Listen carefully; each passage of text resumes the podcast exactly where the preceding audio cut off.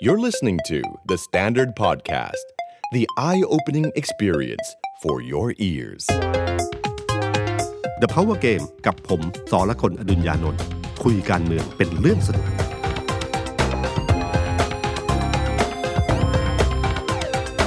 สวัสดีครับ ผมสอละคนอดุญญานนท์ สวัสดีครับ ผมออฟพลวัตสงสกุลฟีเจอร์เอดิเตอร์เดอะสแตนดาร์ดสวัสดีพี่ตุ้ม สวัสดีคุณผู้ฟังนะครับ การเมืองตอนนี้ผมนั่งดูข่าวแล้วครับพี่ตุ้ม ผมไม่อยากจะคิดเลยว่า เราจะได้เห็นวันที่คนละขั้วกันขัดแย้งกันเองหมายถึงขั้วเดียวกัน ขั้วเดียวกัน แต่ว่าคนละฝั่งนะฮะ ครับ ฝั่งแรกเนี่ยพลเอกประยุทธ์กับพลเอกประวิตยผมไม่เคยเห็นจินตนาการออกเลยว่า เขาจะมาขัดแย้งปาดกันไป อืม ปาดกันมา ถึงขนาดนี้ อืม ส่วนอีกฝั่งหนึ่งเนี่ยระหว่างคุณทักษิณกับคุณจตุพรเนี่ยผมก็จินตนาการไม่ออกเหมือนกัน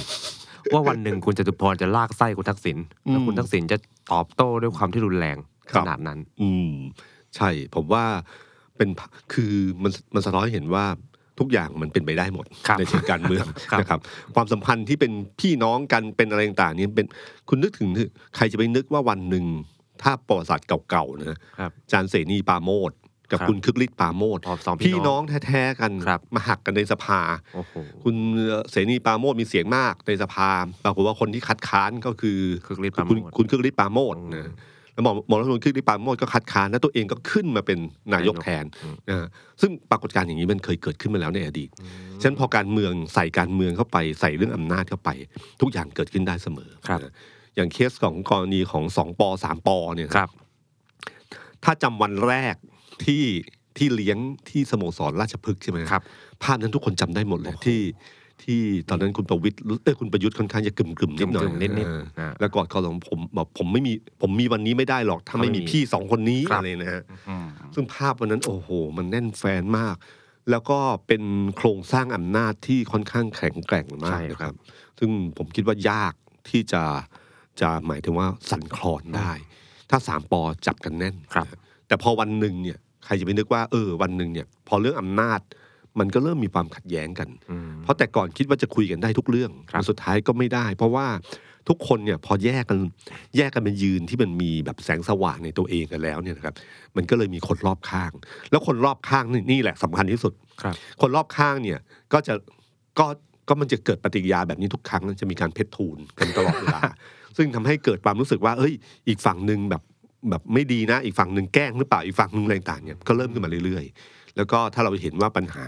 ที่เกิดขึ้นส่วนหนึ่ง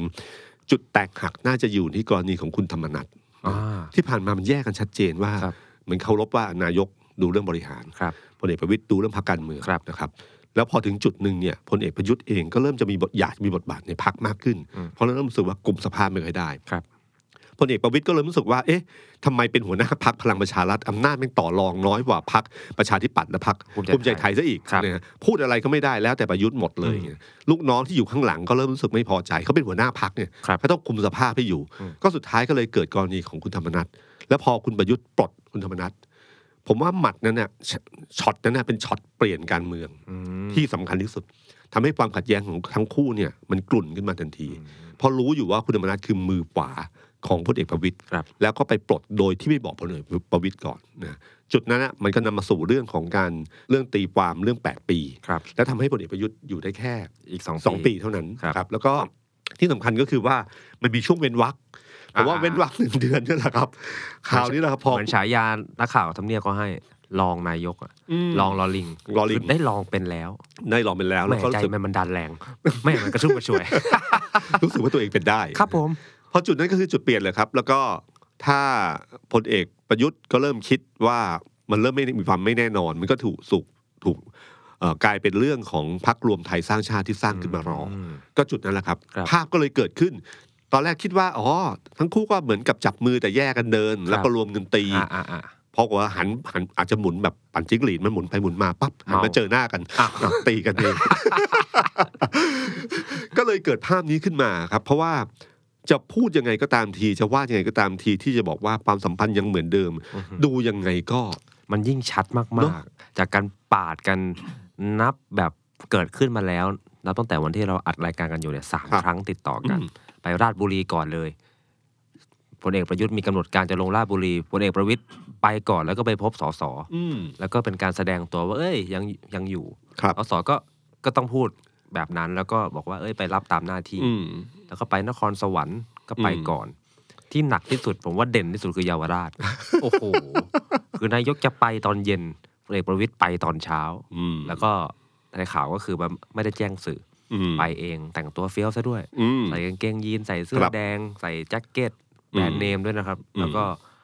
ก็ภาพที่ส่งมาไม่รู้ถ้าข้อเท็จจริงเป็นยังไง แต่ว่าภาพที่ปรากฏในสื่อคือ มีคนขอถ่ายรูป อืม จริงๆ ผมถามเด็กรุ่นใหม่ที่ออฟฟิศเนี่ย ครับ จะรักจะชอบลุงป้อมไม่รู้นะฮะแต่ว่าทุกคนก็อยากถ่ายรูปคู่นะ อืม เป็นมีมตลกดี ก็เป็นมุม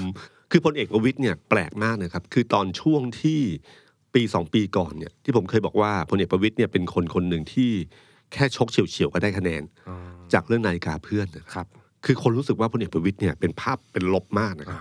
แต่พอวันที่ยืนอยู่คนละฝั่งกับพลเอกประยุทธ์ ครับ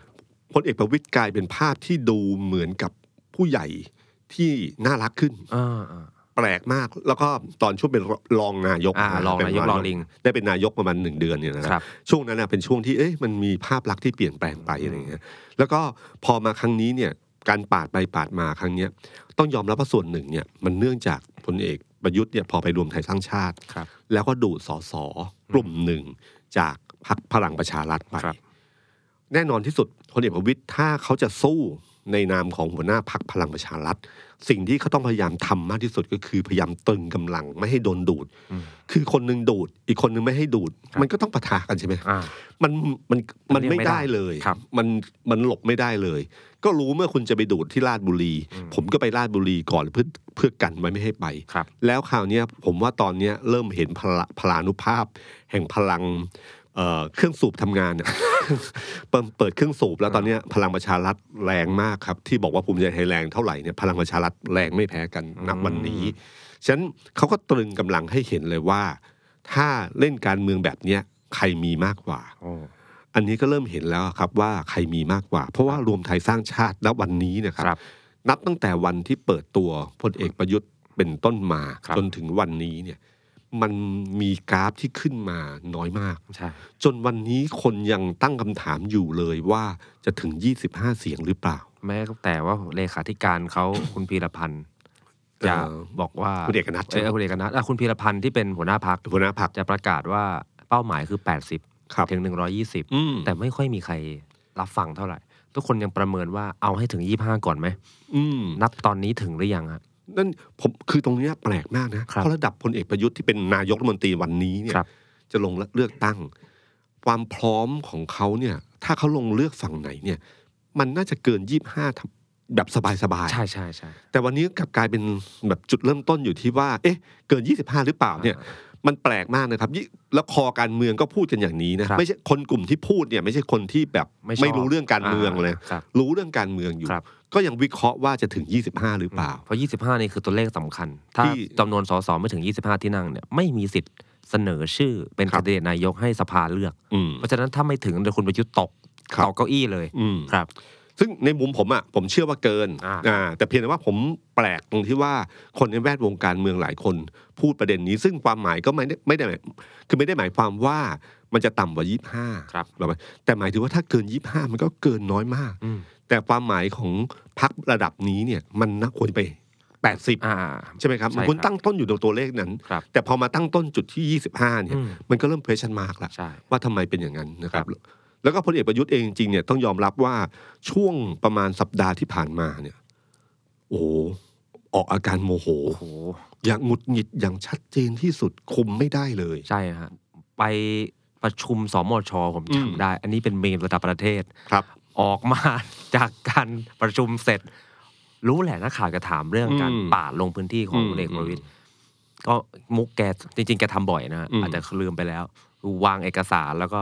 รายละเอียดการแถลงข่าวเนี่ยอยู่ในเอกสารเล่มนี้ อืม แล้วก็เดินไปเลย ครับ นักข่าวก็พยายามถาม ปกติแกจะเปิดกระจก เดี๋ยว ล สั่ง งมาทักทาย แล้วสาอ้าวเสียงดังเลย อ้าวงงกันหมด เมื่อก่อนก็เคยมีฮะเอาสแตนดี้มาตั้งวันเด็ก แล้วก็ อืม มีเรื่องการเมืองประเด็นสักอย่างหนึ่งไม่อยากตอบก็ เดี๋ยวให้ถามนายกคนนี้ ก็คือสแตนดี้ที่ตั้งแล้วก็เดินไปเลย อันนั้นผมจำได้ว่าเป็นข่าวระดับโลกเลยนะ อืมอืม เพราะว่า Amazing มาก โลกนี้ไม่เคยมีใครทำ แต่ว่าตอนนี้เริ่มเป็นแล้ววันคอรมอก็คือหลังจากประชุมสมชวันจันทร์ ครับ คือวันคอรมอมันเลี่ยงไม่ได้แล้ว อืม มันต้องเดินขึ้นแล้วก็เดินลง อืม ขึ้นขึ้นลงลงนักข่าวก็ดักทั้งขึ้นทั้งลง อืม ไอตอนขึ้นยังหนีพอได้ ต้องรีบประชุม ตอนลงมันต้องตอบคำถาม อืม แล้วคำตอบที่ออกมาเนี่ย มันเป็นคำตอบที่คุมอารมณ์ไม่อยู่แล้วผมไม่แน่ใจอาจจะถามพี่ตุ้มประเมินว่ามันดูแรงเกินไปไหมเมื่อนักข่าวถามว่าเออการลงพื้นที่นี่มันยังไง ท่านก็บอกว่าก็มันได้ไม่ได้มัดขากันไว้ อืม ผมก็ไม่ได้มัดขาท่านท่านก็ไม่ได้มัดขาผม ใช้คำประเด็นสำคัญคือพูดถึงคำว่าท่านขึ้นมาคำหนึ่ง ครับ มันทำให้รู้ว่าพูดถึงใคร ครับ ใช่ไหมครับ ซึ่งเออจริง ๆอ่ะคือคือบอกว่าต่างคนต่างไปแค่นั้นก็จบแล้ว ครับ ไม่ได้มัดขากันไว้มันเหมือนมีอะไรขึ้นมาอี อื ก ม นิดนึง อืม อะครับ มันแสดงถึงอารมณ์จริงนะฮะเพราะว่าแสดงให้เห็นว่าพลเอกประยุทธ์เนี่ย คุมอารมณ์กับเรื่องนี้ไม่ได้ ใช่ นะครับ แล้วก็เรื่องปาดกันไปปาดกันมากลายเป็นประเด็นประเด็นที่โดนถาม ครับ นะฮะแทนที่จะเป็นเรื่องอื่น ใช่ เป็นเรื่องนโยบายเรื่องอะไรต่างๆเนี่ย อืม พอมาอยู่ประเด็นเนี้ยแล้วมันเหมือนกับดิ้นไม่ค่อยออก อืม ก็คือว่า บังเอิญพลเอกประวิตยเนี่ยเป็นพี่ ครับ นะฮะการจะการจะใช้วิธีการที่พูดถึงคนอื่นเหมือนคุณพูดถึงคุณทักษิณ อ่า คุณเนวิน หรือคุณที่เป็นคู่แข่งทางการเมืองทั้งหลายหรือก้าวไกลเลยเนี่ย มันพูดแบบภาษาเดิมไม่ได้ อืม มันก็เหมือนกับโดนบีบว่ามันเต็มที่ไม่ได้ ก็เลยออกอารมณ์หงุดหงิด อืม แต่ผมไม่แน่ใจว่าไม่มีใครประเมินให้พลเอกประยุทธ์เลยนะครับ ว่าท่าทีที่ออกมา3าสี่วันเนี้ยที่ผ่านมาเนี่ยมันไม่ได้เป็นบวกกับพล ใช่ เอกประยุทธ์เลยเอ่อมุกที่ใช้วางเอกสารแล้วบอกว่าเอ่อผลสรุปการประชุมอยู่ที่นี่เนย ครับ ถามว่าเอ้ยมันเป็นบวกตรงไหน อืม ไม่ไม่ไม่ ไม่ ไม่ มี มี บบ ว ว ก กเลยนะครับ ไม่มีบวก มันมีความความรู้สึกว่าเอ๊ะนะเป็นนายกคือมันจะมี question mark เต็มเลย ครับ ซึ่งถ้าประเมินดีๆอะนับตั้งแต่วันที่เขาประกาศว่าจะลงเลือกตั้งในฐานะของแคนดิเดตนายกรัฐมนตรีของพรรครวมไทยสร้างชาติ ครับ สิ่งที่ต้องคิดอยู่เสมอว่าทุกย่างก้าวทุกคำพูด อื เนี่ย มอืม มันต้องส่งผลถึงคะแนนเสียง ครับ ของตัวเองและของพรรค อืม นะแต่การใช้อารมณ์แบบเนี้ยยิ่งสะท้อนไอ้ปมหรือประเด็นที่คนน่าจะเป็นเรียกว่าจุดอ่อนของพลเอกประยุทธ์ตลอดเวลา ครับ ทำให้มีหลายคนตั้งคำถาม เอ๊ะว่า หรือพี่ป้อมตั้งใจหรือเปล่า เพราะพี่ป้อมรู้ดีเนะครับว่าน้องคนเนี้ยจุดอ่อนที่สุดคืออยู่กันมานานน่ะรู้นะครับว่าเรื่องไหนใครเป็นจุดอ่อนใครโมโหง่ายไม่โมโหง่าย ครับ แล้วเกมนี้คือเกมบีบที่ที่ว่าพี่ป้อมไม่ได้เต็มที่ด้วย อืม แล้วพี่ป้อมก็เล่นเกมอย่างสบายใจเลยจะปาดนู่นปาดนี่ได้ตลอ ครั ด บ เวลานะฮะแล้วก็พลเอกประยุทธ์ต้องนึกอยู่ตลอดเวลาว่า เมื่อวันที่สวมบทนักการเมืองเนี่ยเขาจะเจอสภาพที่แท้จริง เขาจะไม่ใช่เป็นการเยี่ยมชมแบบนายกรัฐมนตรี ซึ่งจะเต็มไปด้วยมวลชนที่จัดตั้ง ครับ เขาจะได้ยินจากเสียงชม นายกสู้สู้นายกอะไรตลอดเวลา ครับ แต่พอคุณมาอยู่ในสนามจริง เหมือนที่ไปเยาวราชอะ ครับ มันก็มีเสียงตะโกนอยู่ว่านายกสู้สู้อยู่บ้าง อ่า แต่ขณะเดียวกันก็มีเสียงอื่น เมื่อไหร่จะลาออกก็มี อืมแล้วก็มันมีเสียงแบบนี้ตลอดเวลา ครับ แล้วคุณนึกถึงว่านายกวันหนึ่งไปหาเสียงเหมือนนักการเมืองทั่วไป ครับ แล้วไปเดินตลาด อืม ผมเชื่อว่าไม่ต้องมีฝ่ายจะอีกฝ่ายหนึ่งจัดตั้งหรอกครับ ครับ มันธรรมชาติมันจะมาเอง ครับ นะครับ ธรรมชาติมันจะมาเองแล้วตรงนั้นน่ะพลเอกประยุทธ์จะรู้ว่าอ๋อความจริงมันคืออย่างนี้ อืม สิ่งที่ผ่านมา อ๋อ มันไม่ใช่นี่นะ นะครับ เพราะว่าพอเป็นนักการเมืองเดินเนี่ย เหมือนที่ก้าวไกลไปเดินในต่างจังหวัดต่างๆ ครั เขา บ ก็จะโดนป้ายคัดค้าน อ่า จากบางกลุ่มที่ไม่เห็นด้วย ครับ เพื่อไทยก็เหมือนกัน ผมเชื่อว่าถ้าเพื่อไทยไปเดินภาคใต้ ใต้ หรืออะไรเงี้ยเขาคงจะโดนอยู่เหมือนกัน ครับ คุณอุ้งอิงไปเดินภาคใต้เนี่ย ผม ครับ เชื่อว่าคุณอุ้งอิงก็จะโดน อืม เช่นเดียวกับคุณพลเอกประยุทธ์เดินไปที่ไหนก็จะโดน แต่คนพวกเนี้ยเขาเตรียมใจอยู่แล้วว่าเขาจะโดน ครับ แต่ผมไม่แน่ใจว่าพลเอกประยุทธ์เตรียมใจเรื่องนี้หรือเปล่า เตรียมใจลำบากนะ ผมเคยเดินตามสสหาเสียง เป็นเขตพื้นที่พื้นที่การเมืองหนึ่งแล้วเขาก็เป็นขั้วตรงข้าม อืม เดินเข้าไปเนี่ย ชาวบ้านวินมอเตอร์ไซค์น่ะบีบแต่ไล่นะครับ อืม คือมันมีผมยังตกใจเลย ผมยังคิดว่าโอ้โหเขาก็ใจแข็งเหมือนกันที่ อืม ที่จะต้องกล้าเดินเพื่อแจกใบปลิวเพื่อที่จะรณรงค์การเลือกตั้งของเขาเอง ไม่ง่ายนะไม่ง่าย ผมว่าเรื่องเนี้ยไปปรึกษาคุณธนาธรดี ครับ คุณธนาธรโดนเยอะแล้ว น่าจะได้เจอทักทีนะครับ ครับ แล้วก็อันหนึ่งที่น่าสนใจก็คือว่าพลเอกประยุทธ์เนี่ยผมไม่รู้ว่าหงุดหงิดเพราะเรื่องนี้เรื่องเดียว หรืออีกเรื่องหนึ่งคืออยู่ดีๆ ช่วงเนี้ยสังเกตไหมครับมันที่บอกว่าน้ำลดต่อผุด ตอนเนี้ยน้ำลดธุรกิจสีเทาผุด โอ้โห ผุดเป็นว่าเล่นผุดจนแบบเฮ้ยมันมันเหมือนกับเอ้ยมันมันเรื่องบางเรื่องเกิดขึ้นมาเป็นสิบปี เรื่องบางเรื่องเกิดขึ้นมาแปดปี เรื่องบางเรื่องเกิดขึ้นมาห้าปี มันไม่ใช่เรื่องที่เพิ่งเพิ่งเกิดขึ้นพนันออนไลน์ ครับ ตั้งแต่ที่ที่คุณชูวิทย์เนี่ยโผล่เรื่องตู้ห่าวขึ้นมา ครับ ทุกอย่างมันเริ่มเกิดขึ้นเรื่อยๆ เราเห็นเรื่องตอมอเรียกเงิน อ่า เรื่องกรณีของกงสุลนาอูรู นา ใช่ไหม รู เออ DSI ไป DSI ตบทราบเขา ตำเอ่อล่าสุดมาเป็นตำรวจตำรวจนำขบวน นักบวนนักท่องเที่ยว ท่องเที่ยวนจีท่องเที่ยวจีนอย่างเงี้ ค ย รับ ทุกเรื่องมันโอ้โหมันโผล่ขึ้นมา อืม แล้วก็ทำถามอยู่ว่า เอ๊ะ แล้วใครคุมตำรวจ อ้าววัน มัน นี้ ก็ ก็วันนี้เพิ่งประชุมตำรวจนะครับ หัวโต๊ะก็พลเอกประยุทธ์เลย คือพลเอกประยุทธ์เป็นคือเดิมเนี่ยเขามอบให้กับพลเอกประวิตยใช่ไหมครับ แล้วพอมาคอรมอชุดเนี้ยเอ่อเขาก็คุมเอง ครับ พอคุมเองเนี่ยมันแสดงให้เห็นว่าช่วง 4 ปีที่ผ่านมาไอ้เรื่องเหล่านี้เกิดขึ้นภายใน 4 ปีทั้งสิ้น ครับ นะครับ แล้วมันใครรับผิดชอบอ่ะก็คือพลเอกประยุทธ์ ครับ ซึ่งเรื่องเนี้ยผมเชื่อว่าในการอภิปรายไม่วางใจที่จะเกิดขึ้นครั้งนี้นะครับตามมาตรา152เนี่ยครับ ผมว่าเรื่องเนี้ยเป็นเรื่องใหญ่มาก เก็บมากเขาผมว่าเก็บข้อมูลแล้วเป็นเรื่องที่ใกล้ตัวคนมากเพราะคนรับรู้ ใช่ เป็น ใช่ ข่าวสารตลอดเวลา ครับ แล้วก็วิธีการพลเอกประยุทธ์ก็คือได้สั่งการไปแล้ว ได้สั่งการไปแล้ว สุดท้ายแล้วมันไม่ไม่เกิดผลที่เกิดเห็นชัดเจน ครับ หรืออย่างล่าสุดที่ผมเห็นข่าวก็คือกรณีของนายตำรวจคนหนึ่งที่มีผลงานเรื่องตุนมินรัตนะฮะ ครับ ตุนมินรัตคือนักธุรกิจชาวพม่า ซึ่งเป็นมือขวาของมินออนไลน์ ครับ โดนจับในคดีเรื่องยาเสพติด ครับ นะฮะนายตำรวจคนนี้ได้ได้รางวัลเอ่อในายตำรวจดีเด่นในเดือนนั้น ครับ พอเดือนนี้เขาโดนโยกย้ายไปชัยภูมิ อืม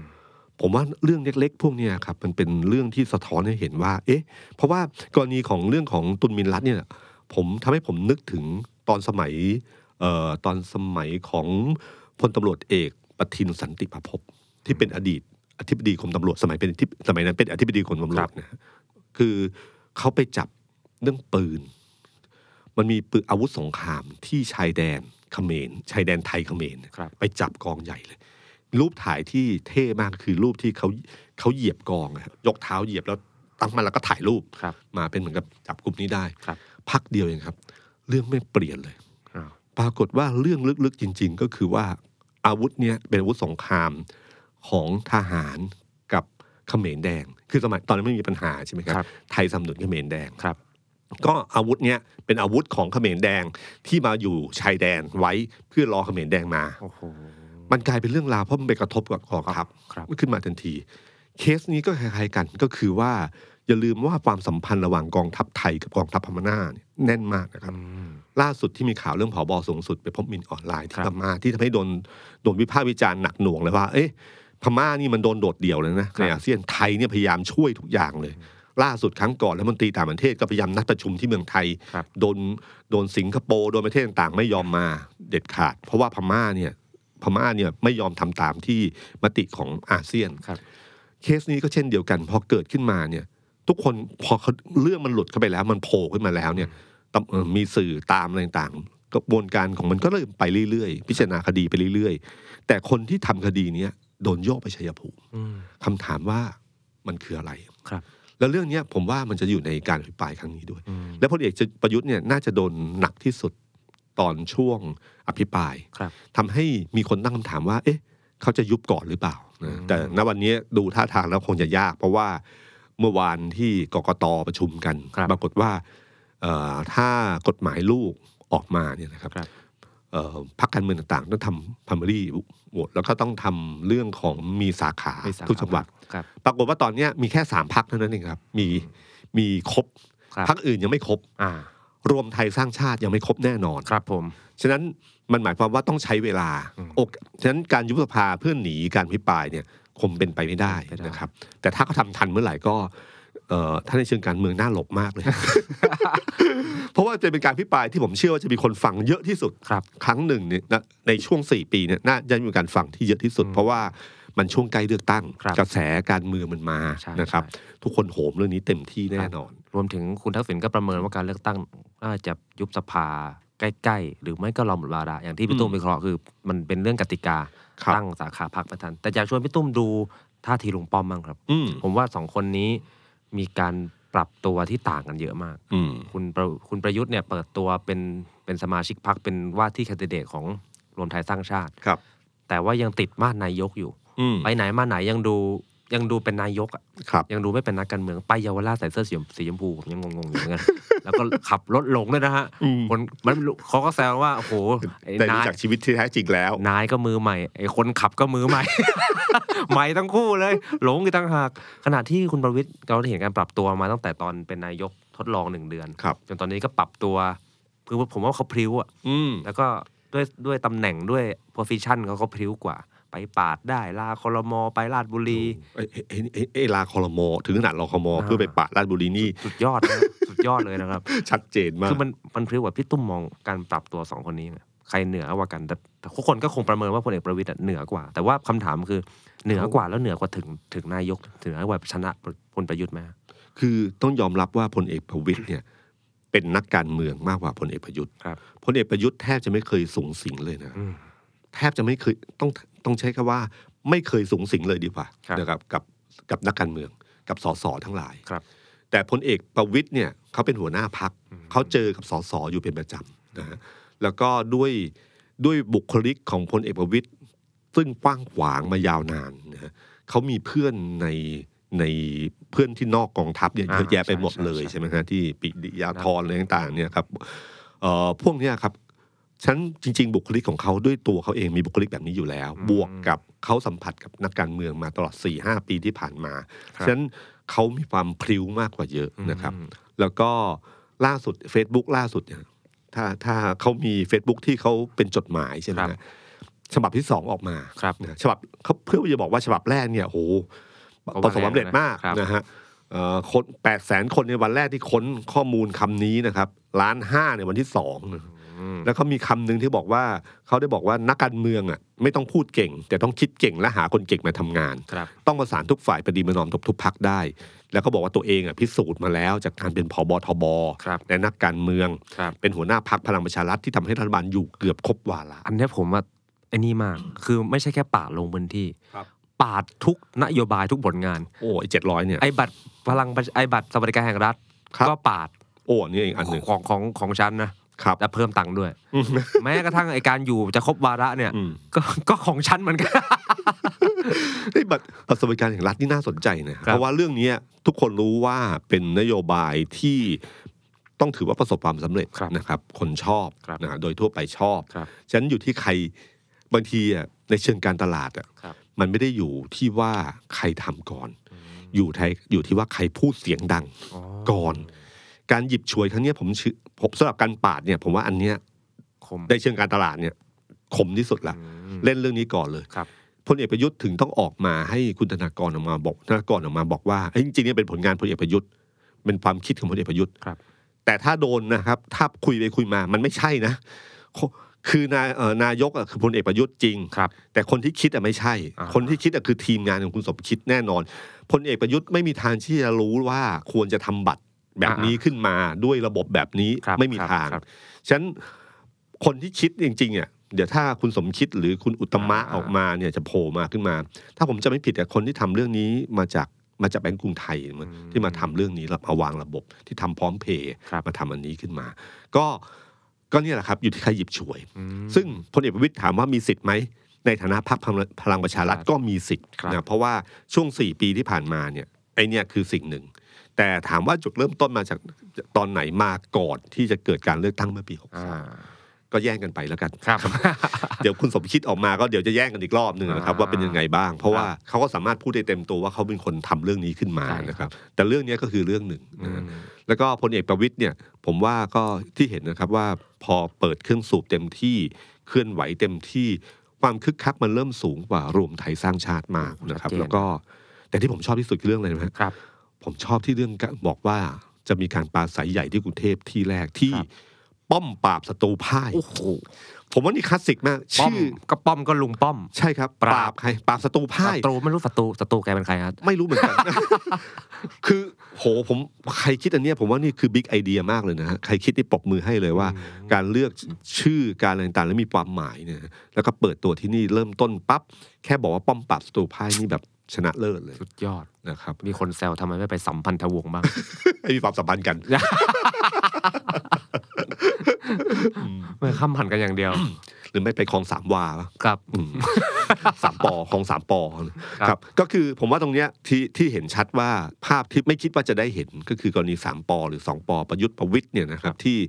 ที่รักกันแล้ววันหนึ่งจะเกิดภาพเหล่านี้ขึ้น แล้วผมเชื่อว่าหลังจากนี้จะมากขึ้นเรื่อย ใช่ ๆจะมากขึ้นเรื่อย ครับ นะครับ อีกอันหนึ่งอีกขั้วหนึ่งที่อยากจะชวนพี่ตุ้มคุยก็คือขั้วของฝั่งคุณโทนี่ ครับ กับคุณจตุพรพรหมพันธ์ อืม อยากให้จริง ๆ ถ้าใครตามข่าวการเมือง หรือถ้าไม่ตามรีแคปสั้นๆว่าอยู่ดีๆอยู่ดีๆก็มีข่าวว่าคุณจตุพรพูดออกมา แล้วก็เหมือนถ้าพาดหัวหนังสือพิมพ์คนโหดก็คือลากไส้ทักษิณ อื เล ม ย อืมอืม ก็มีข้อกล่าวหาที่รุนแรงนะ ครับ กล่าวหาอาหักอกคนเสื้อแดงตรบัดสัตว์ต่างๆ แล้วก็เป็นการเปิดทางให้พลเอกประยุทธ์ยึดอำนาจ เขาใช้คำนี้เลย อืมอื มี ม เขาก็เล่าเป็นแสดงเป็นเรื่องเป็นราวในตอนเวลานั้น อืม ซึ่งใครจะไปคิดว่าโหคนที่เคยสู้กันมา และอยู่ข้างเดียวกันอย่างคุณจตุพรจะจะออกมาทำแบบนี้กับคุณทักษิณแล้วคุณทักษิณก็ตอบโต้ อืม จาก ด้วยคำพูดที่รุนแรงเห ด้วยคำพูด มือนที่รุกัน นแรงมากเหมือนกัน ครั จ บ ริงๆ อยากจะถามพี่ตุ้มเรื่องคุณจตุพรกับคุณทักษิณก่อน ครับ การความสัมพันธ์ของเขาการต่อสู้ของเขาให้ให้เป็นแบล็กกราวก่อนครับ คือจริงๆคุณทักษิณที่คุณจตุพรพูดว่าก็คือว่ามันสามสิบกว่าปีใช่ไหมค ครั รับบ ที่ที่คุกคีคุณทักษิณซึ่งน่าจะเป็น ผมไม่รู้ว่าเริ่มต้นจากพรรคพรรคพลังธรรมเลยหรือเปล่าไม่แน่ใจนะครับ แต่คุณจตุพรเนี่ยเขาตั้งแต่เป็นนักศึกษาก็คือตอนปี อ่า 35 ที่เขาไปปักหลักที่รามคำแหง ครับ ใช่ไหมครับ ครับ หลังจากที่ม็อบม็อบที่ม็อบที่พระเอ่อที่ราชดำเนินที่พลเอกพลพลพลตรีจำลองถูกจับนะฮะแล้วก็เขาก็ไปปักหลักปักหลักที่รามคำแหงขึ้นมา ก็มีชื่อเสียงจากตอนช่วงปี 35 ครับ แล้วก็หลังจากนั้นเนี่ยผมไม่แน่ใจว่าตั้งแต่พรรคไม่แน่ใจว่าเขามาเชื่อมกันตรงไหนนะครับ แต่ภาพที่เราเห็นคือเราเริ่มรู้จักคุณจติพรมากขึ้น ก็คือก็คือหลังเหตุการณ์รัฐประหาร อ่าสี่เก้า 49นะฮะรัฐประหารปี49 ที่เขาปักหลักขึ้นมากับคุณคุณนัทวุฒินะฮะ เป็น แล้วก็ ตัว เป็น เต้นคู่หูเลย โอ้ที่เราปลุกกลุ่มเสื้อแดงขึ้นมา ครับ จนจนแบบเป็นมวลชนที่ไม่น่าเชื่อว่าใหญ่มาก ใหญ่มากครับ ใหญ่มาก ใหญ่มาก ทั่วประเทศแล้วก็มีโคถ้าม็อบปี 53เป็นม็อบที่ใหญ่มากนะครับ ครับ ซึ่งก็ต่อสู้มาแล้วก็มีกรกรณีที่แบบโดนปราบ แล้วก็ ครับ เกิดมี 99 ศพที่เกิดขึ้น ใช่ ใช่ไหม ครับ มีคนบาดเจ็บล้มตายมากมายโดนคดีต่างๆ เยอะแยะ คนที่สู้คือจะบอกคุณทักษิณเอ่ออย่างที่คุณจตุพรพูดหลายอันก็ถูกต้องนะครับ ครับ ว่าจริง ๆ แล้วเนี่ยแม้ว่าคุณทักษิณเนี่ยจะอยู่ในการเรื่องของเงินทุนหรือเรื่องโครงข่าย หรือเรื่องสอสอพักเพื่อไทยให้มาช่วย แต่คนที่เสี่ยงชีพชีวิตจริง ๆ เนี่ย ต้องยอมรับว่าจุดจตุพรคือหนึ่งในนั้น ครับ นะครับ คุณนัทวุฒิคือหนึ่งในนั้น ครับ กลุ่มแกนนำเสื้อแดงคือกลุ่มในนั้น แล้วก็คนเสื้อแดงทั้งหลายที่อยู่ในตรงที่ราชประสงค์ครั้ง ครับ นั้นนะครับ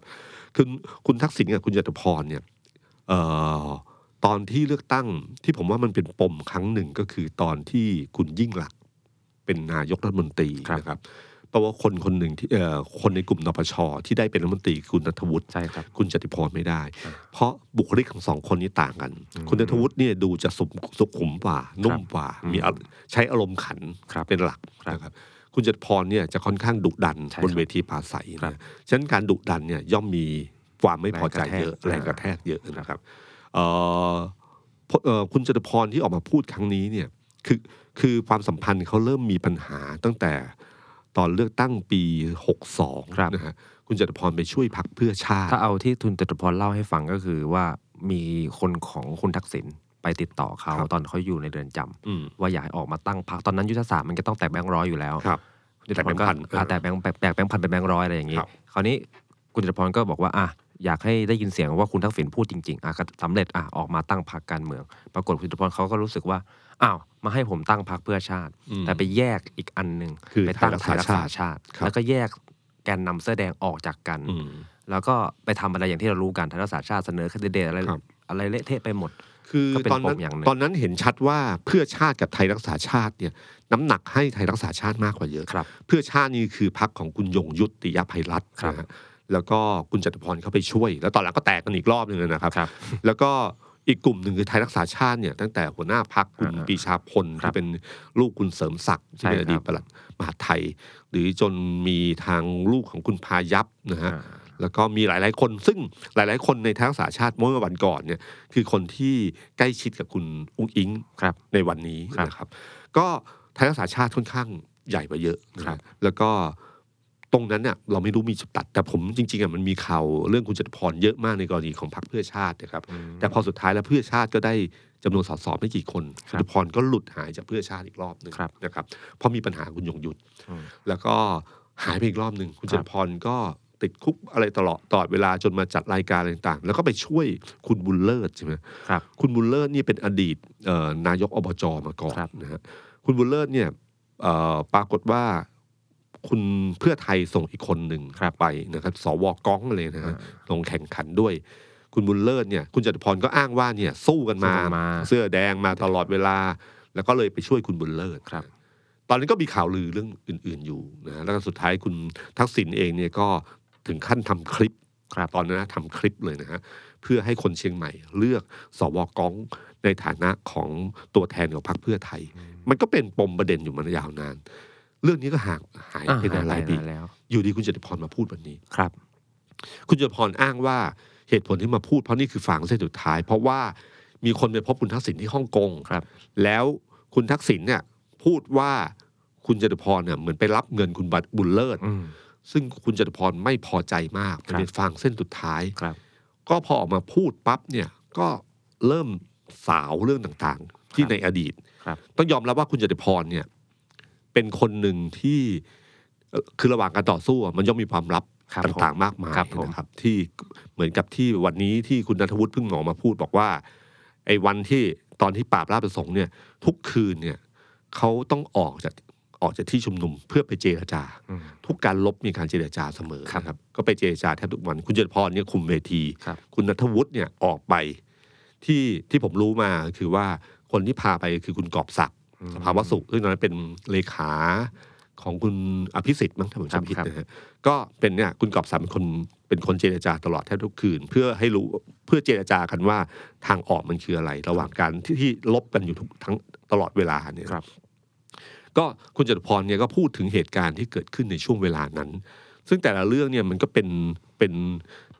เป็นสะเก็ดแผลนะฮะของคนเสื้อแดงหลายเรื่อง ครับ ไม่ว่าจะพูดที่ว่าที่คุณทักษิณพูดว่าถ้าเสียงปืนดังขึ้นเมื่อไหร่ อ่า จะมานำทัพ เสียง เอ ปืน ง นัดแรกดังจะมานำจตุพรบอกโอ้ดังไปสองแสนนัดแล้วก็ไม่เห็นมา ครับ หรือพูดถึงตอนที่คนเสื้อแดงว่า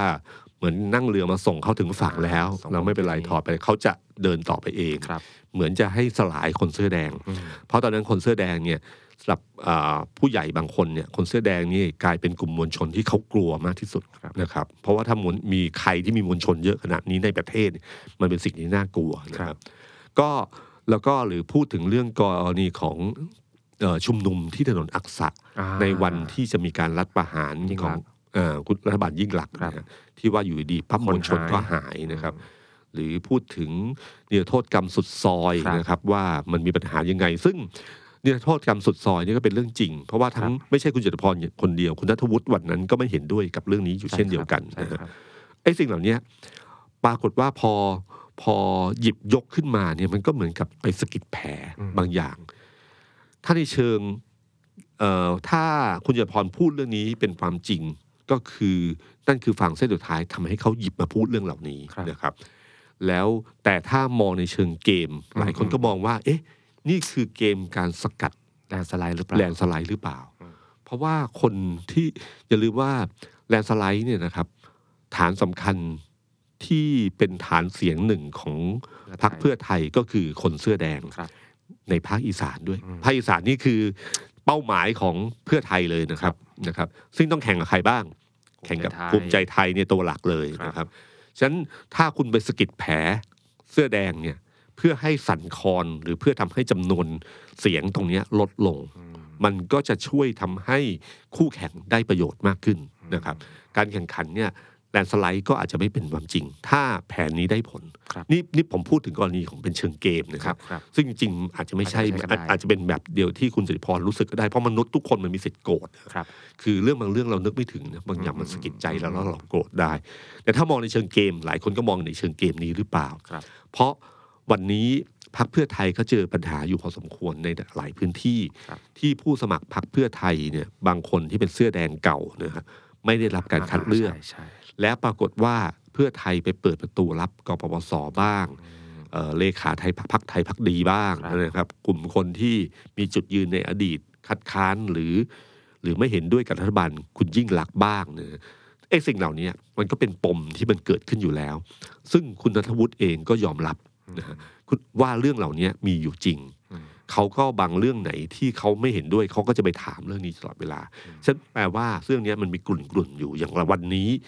เอ่อกลุ่มเสื้อแดงของระยองก็มาประท้วงที่พักเพื่อไทยนะฮะว่าผู้สมัครที่เป็นกลุ่มคนเสื้อแดงของระยองไม่ได้รับการคัดเลือกอะไรเงี้ย อืมอืม ซึ่งพวกนี้มันมีอยู่แล้ว ครับ พอคุณจัดพรสะกิดแผลนี้ขึ้นมาเนี่ยปุ๊บมันก็เริ่มมีปัญหาแน่นอน คุณนัทวุฒิเนี่ยเป็นคนหนึ่งที่เมื่อวานเนี่ย ผมว่าสื่อโทรหาเยอะที่สุด ครับหนึ่งในนั้นก็คือผมนะฮะ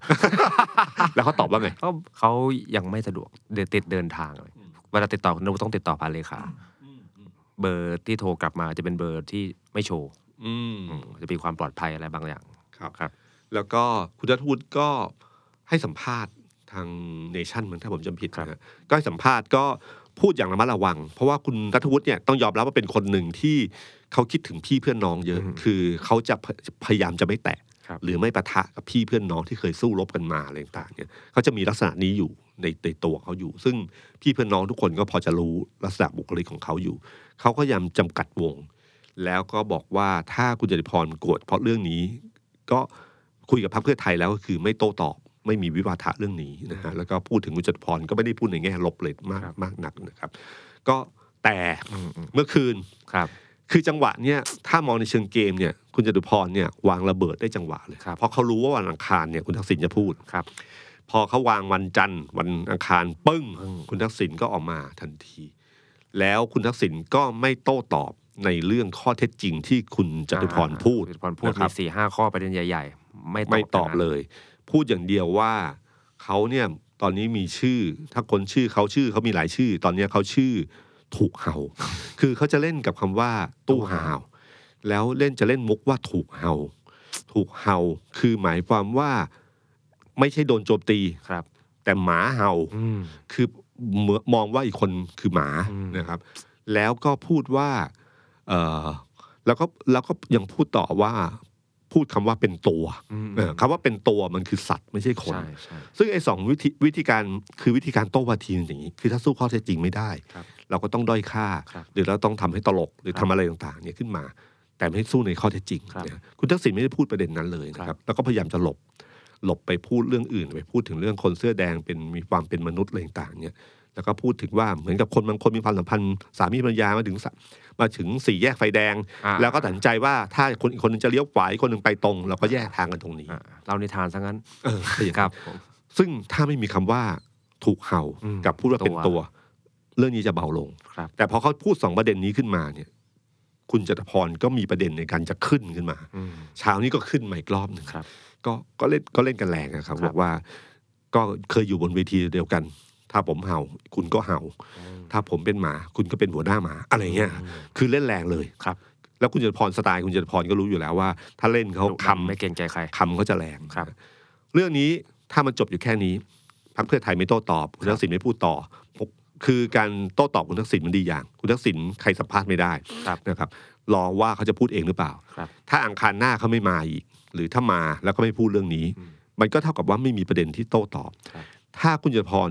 หยุดแค่นี้ ครับ มันก็แปลว่ามันเป็นเรื่องฝั่งเส้นสุดท้ายที่ฮ่องกงจริง ครับ แต่ถ้าคุณจติพร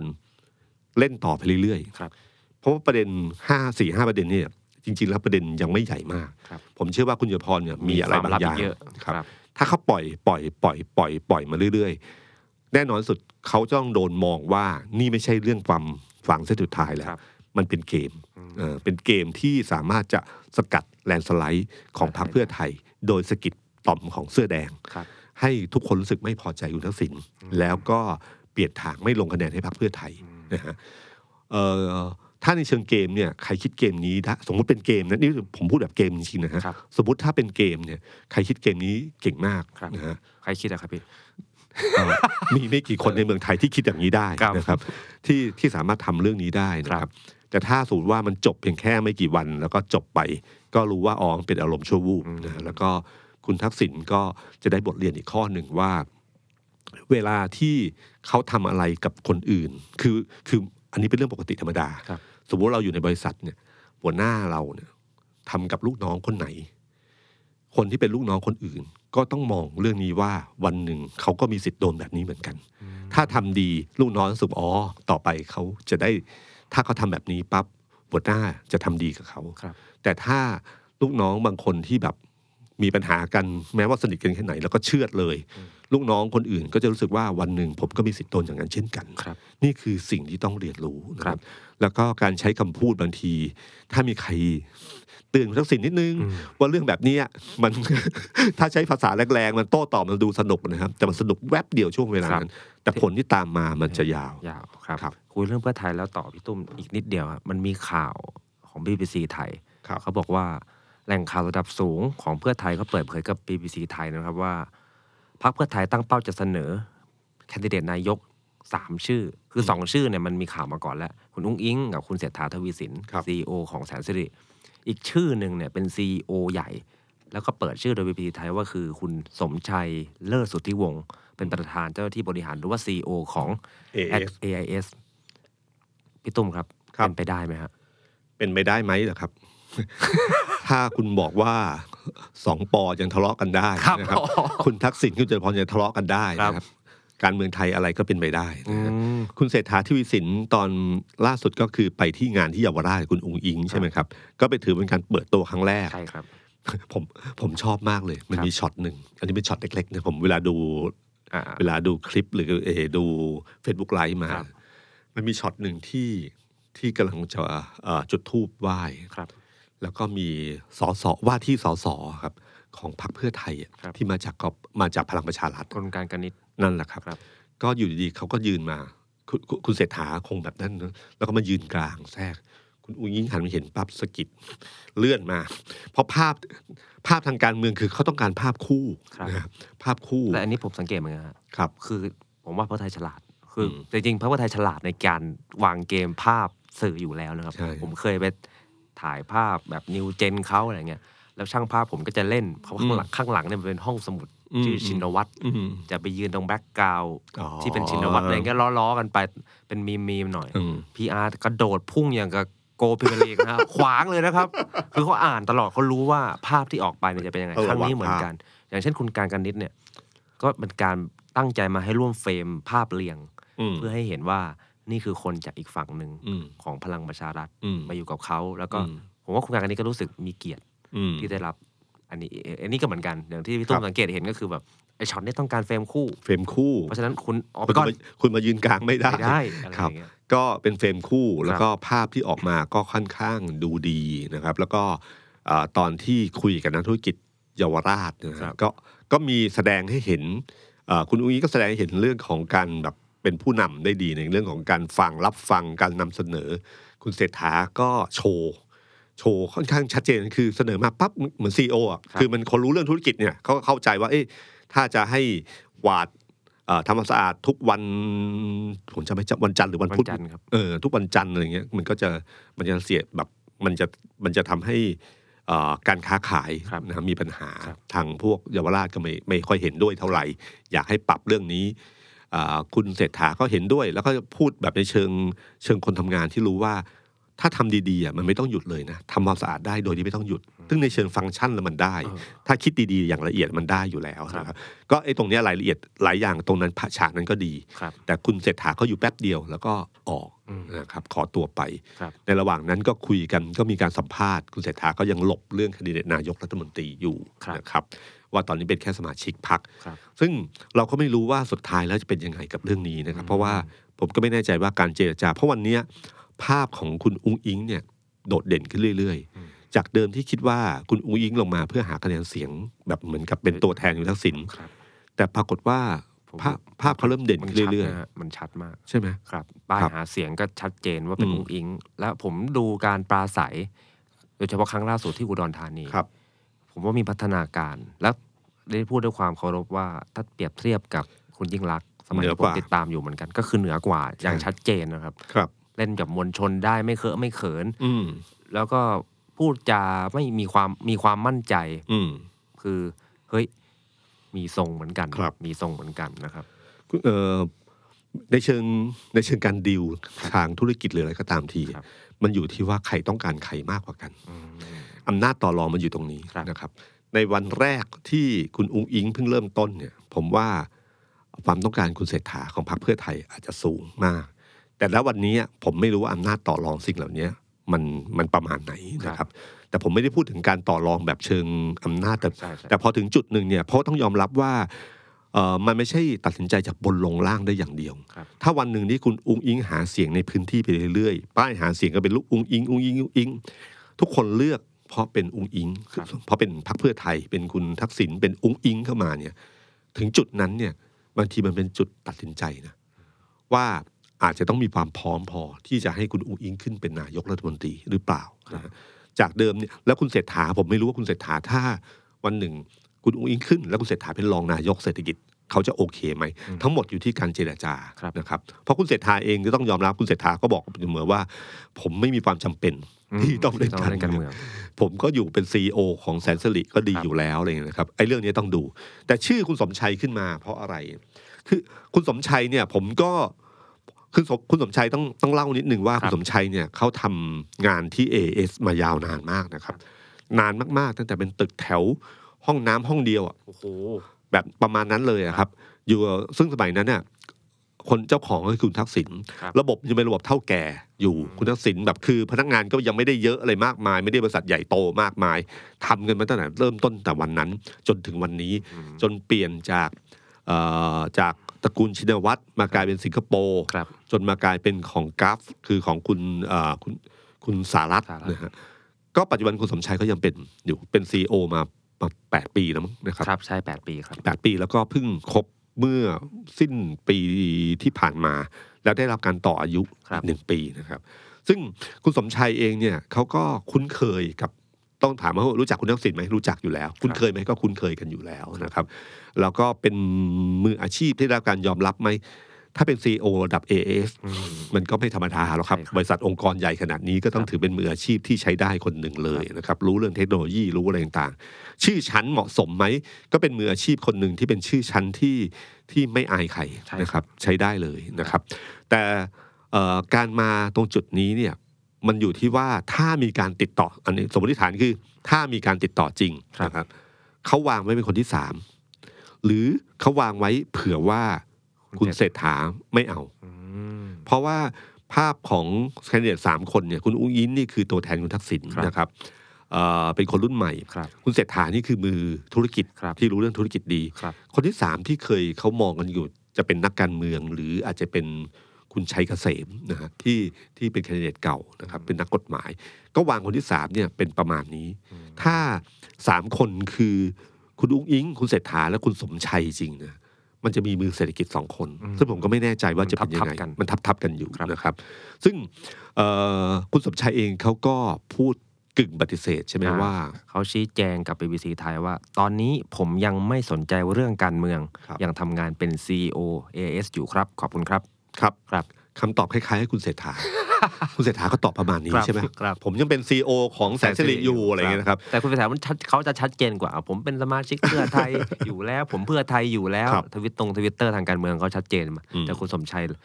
ถ้า คุณ ไม่ สม ได้ ชัยเขาไม่ใช่ สนิท เท่าแก่ อ่า เขาเป็นมืออาชีพ ครับ เขาแสดงตัวอย่างนั้นไม่ได้หรอกครับ อืม แต่คุณสมชัยอ่ะถามว่ามีความสนใจเรื่องการเมืองไหม ผมว่าเขาติดตามเรื่องการเท่าที่เคยคุยก็คือเขาติดตามเรื่องการเมืองอยู่นะครับ เป็นคนที่มีความคิดความอ่านทางการเมืองอยู่ ครับ แล้วก็ผมอาจจะอาจจะนึกอีกเรื่องหนึ่งก็คือว่าตามปกติแล้วคุณทักษิณเนี่ยนะครับ ไม่ว่าจะตอนอยู่พักเพื่อไทยไทยรักไทยอะไรก็ตามทีเนี่ยเขาจะมีมือที่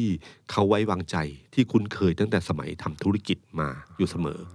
สมัยก่อนสมัยคุณยิ่งรักษณ์อ่ะมันมีคนมีจำได้ไหมฮะรองนายกที่ชื่อคุณนิวัฒน์บุญทรงทำรงไพศาล ครับผม คนนี้ก็เคยอยู่ AS มาก่อน ครับ นะครับ ผมก็ไม่แน่ใจนะครับว่ากรณีคุณสมชัยอ่ะเคสคล้ายๆนี้หรือเปล่านะครับ แต่ณวันเนี้ยผมว่าคุณสมชัยยังไม่ใช่ช้อยที่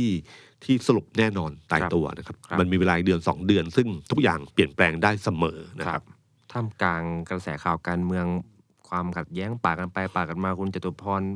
ลากไส้คุณทักษิณรวมถึงพรรคเพื่อไทยคนดิเดตนายกคนใหม่ มัน ค มี รับ เรื่องการเมืองอีกอันหนึ่งครับพี่ตุ้มแต่ว่าอาจจะไม่ได้เป็นที่สนใจมากนักซึ่งผมก็แปลกใจอยู่ ครั คื บ อการยืนหยุดขัง โอ้ หรือว่าการอดอาหารประท้วง จริง ๆ ผมก็สนผมก็แปลกใจเพราะว่าผมรู้สึกว่าคนไทยอ่ะก็อินกับข่าวต่างประเทศ ครับ ในลักษณะของการต่อสู้ ในเชิงสันติวิธี ผมเห็น Black Lives Matter เราก็อินนะฮะที่เกิดที่อเมริกา อืม คุกเข่าให้กับคนดำหรือแม้กระทั่งมหาตมะคันธี ครับ ก็คนไทยก็รู้จักแล้วก็ยกย่องเป็นผู้ที่ต่อสู้แบบอหิงสา อืม แต่พอเรื่องแบบนี้มันเกิดที่ที่บ้านเราบ้าง ครับ การอดอาหารประท้วงเพื่อที่จะเรียกร้องสิทธิ การประกันตัวให้กับผู้ต้องขังในคดีทางการเมืองเนี่ย ไม่ได้รับการสนใจมากนัก อืม ครับ ครับ ผมว่าเรื่องนี้อ่ะมันเป็น มันเป็นเรื่องที่เราต้องตั้งคำถามกับตัวเองนะครับ ผมว่าเรื่องนี้ว่าจริง ๆ แล้วเนี่ย สิทธิเรื่องการสู้แบบอหิงสาอย่างแบบนี้เนี่ยครับ มันเป็นสิ่งที่เกิดขึ้นทั้งโลกธรรมดานะครับ เอ่ออย่างที่คุณทักษิณพูดก็เมื่อวานพูดดิเรื่องนี้ดีนะครับ ที่เขาบอกว่าเด็กเนี่ยสู้ด้วยอาวุธที่มีแค่หัวใจกับชีวิต คือคือถ้าใครเด็กเนี่ยไม่เคยเป็นผู้ใหญ่ แต่ผู้ใหญ่อะทุกคนเคยเป็นเด็ก ครับ ถ้านึกถึงวัยวันนั้นนะครับที่ผมว่ามันมีความเชื่อมีความศรัทธาอะไรบางอย่างเนี่ยเอ่อมีคนเคยบอกว่าตอนสมัยเสกสรรประเสริฐกุลทียุทธบุญมีหรือใครหนีเข้าป่าก็วัยประมาณนี้แหละ ครับ นะครับ คนกลุ่มนี้ก็คือสู้ด้วยอุดมการณ์เด็กกลุ่มนี้เขาอาจจะมีความเชื่อ ซึ่งต่างจากความเชื่อของหลายคนในสังคมไทย แต่สิ่งที่เขาเรียกร้องเนี่ยเขาไม่ได้เรียกร้องสิ่งที่ไกลเกินสิ่งเอ่อมาตรฐานทั่วไป ครับ นั่นคือสิทธิการประกันตัว ครับ ผู้ต้องหาคือคนที่ยังไม่มีการตัดสินนะครับ ว่าเขาเป็นผู้เป็นคนผิด ครับ ภรรยาตู้ห่าวได้รับการประกันตัว อืม โดยไม่ต้องใส่กำไรเอ็ม ครับ นะครับ ผู้ต้องหาคดีใหญ่ ๆจำนวนมากกรณีตู้ห่าวเนี่ยคนจีนอะไรต่างๆที่ออกไปทั้งหลายเนี่ยก็ไม่ได้รับการประกันตัว ครับ คนที่โดนคดีเรื่องพนันออนไลน์ คนที่โดนคดีฆ่าคนตายบางคน ก็ได้รับการประกันตัว ครับ นะครับตราบใดที่ศาลยังไม่ตัดสิน คนคนนั้นยังเป็นผู้บริสุทธิ์อยู่ ครับ และเรื่องนี้เป็นเรื่องความเป็นเรื่องของอุดมการณ์และความคิดนะถ้าเขามีอุดมการณ์ความคิดที่ต่างจากเรา มันเป็นแค่แค่ความเชื่อที่แตกต่างกัน ครับ เขายังเป็นผู้บริสุทธิ์อยู่ ฉะนั้นสิทธิสิ่งที่เด็กคนนี้เรียกร้องทั้งที่เขาได้รับการประกันตัวมาครั้งหนึ่ง ครับ แต่เขารู้สึกว่ากำไรเอ็มไม่เป็นสิ่งไม่ถูกต้อง ครับ เขารู้สึกว่าเพื่อนเขาที่อยู่ในคุกหลายคน น่าจะได้สิทธิ์เหล่านั้น ครับ เพราะศาลยังไม่ได้ตัดสิน ครับ บางทียังไม่มีการสืบพยานด้วยซ้ คำรับนะครับ แต่ทำไมถึงถึงไม่ให้เขาประกันตัว และให้เขาอยู่ในคุก ครับ นะครับเอ่อผมเชื่อว่าสิ่งเหล่านี้ถ้าตั้งคำถามกับตัวเอง แล้วก็ตั้งคำถามว่าเอ๊ะนี่คือความเป็นธรรมในสังคมไทยหรือเปล่าเนี่ยฮะสิ่งเหล่านี้พอเราตั้งคำถามได้แล้วได้คำตอบชัดเจน เราก็จะรู้สึกว่าไอ้สิ่งที่เด็กเขาทำอยู่ในวันนี้ มันนำมาสู่เรื่องการยืนหยุดขังของคนจำนวนมากขึ้นเรื่อย อืม ๆ และผมเลือกคิดว่าเรื่องเนี้ยดูดีๆ เพราะมันเป็น เพราะถ้าเด็กเป็นอะไรไปเนี่ยเรื่องนี้มันจะลุกลามใหญ่โตขึ้น สิ่งที่เรียกร้องสิ่งนี้ไม่มีอะไรเลยครับมันคือเรื่องของความยุติธรรม ครับ เท่านั้นเอง แล้วก็ไม่ใช่ยุติธรรมเพียงแค่ว่าตัวบทกฎหมาย แต่ผมรู้สึกว่าเรื่องใจที่มองเด็กที่เป็นเด็ก แล้วก็มองในเรื่องของว่า เอ้ยนี่คือสิทธิพื้นฐานที่พึงมีหรือเปล่านะครับ ฝากเรื่องนี้ด้วยนะครับ ว่าอยากให้ทุกคนในสังคมไทย อย่ามองเรื่องนี้เป็นเรื่องเล็ก ๆนะครับ มองอย่างเขาให้เป็นลูกหลาน แล้วความรู้สึกของคนเรา ไม่ว่าเราจะเป็นผู้พิพากษาหรือเราจะเป็นคนธรรมดาทั่วไปเนี่ยครับ เอ่ออย่าเอาตัวอักษรตัวบทกฎหมายมา มองด้วยเหตุมองด้วยความรู้สึกนะครับ มองด้วยหัวใจ มองว่าเด็กคนนี้เหมือนกับลูกหลานของเราคนหนึ่ง เราเปิดทางให้เขาได้ต่อสู้ทางความคิดเป็นเรื่องปกติ ให้การต่อสู้ทางความคิดเป็นเรื่องปกติธรรมดาในสังคมไทย สังคมไทยชนะอยู่มากกว่านี้ สวัสดีครับ สวัสดีครับ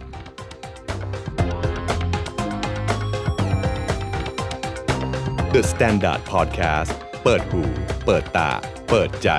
เปิดโลก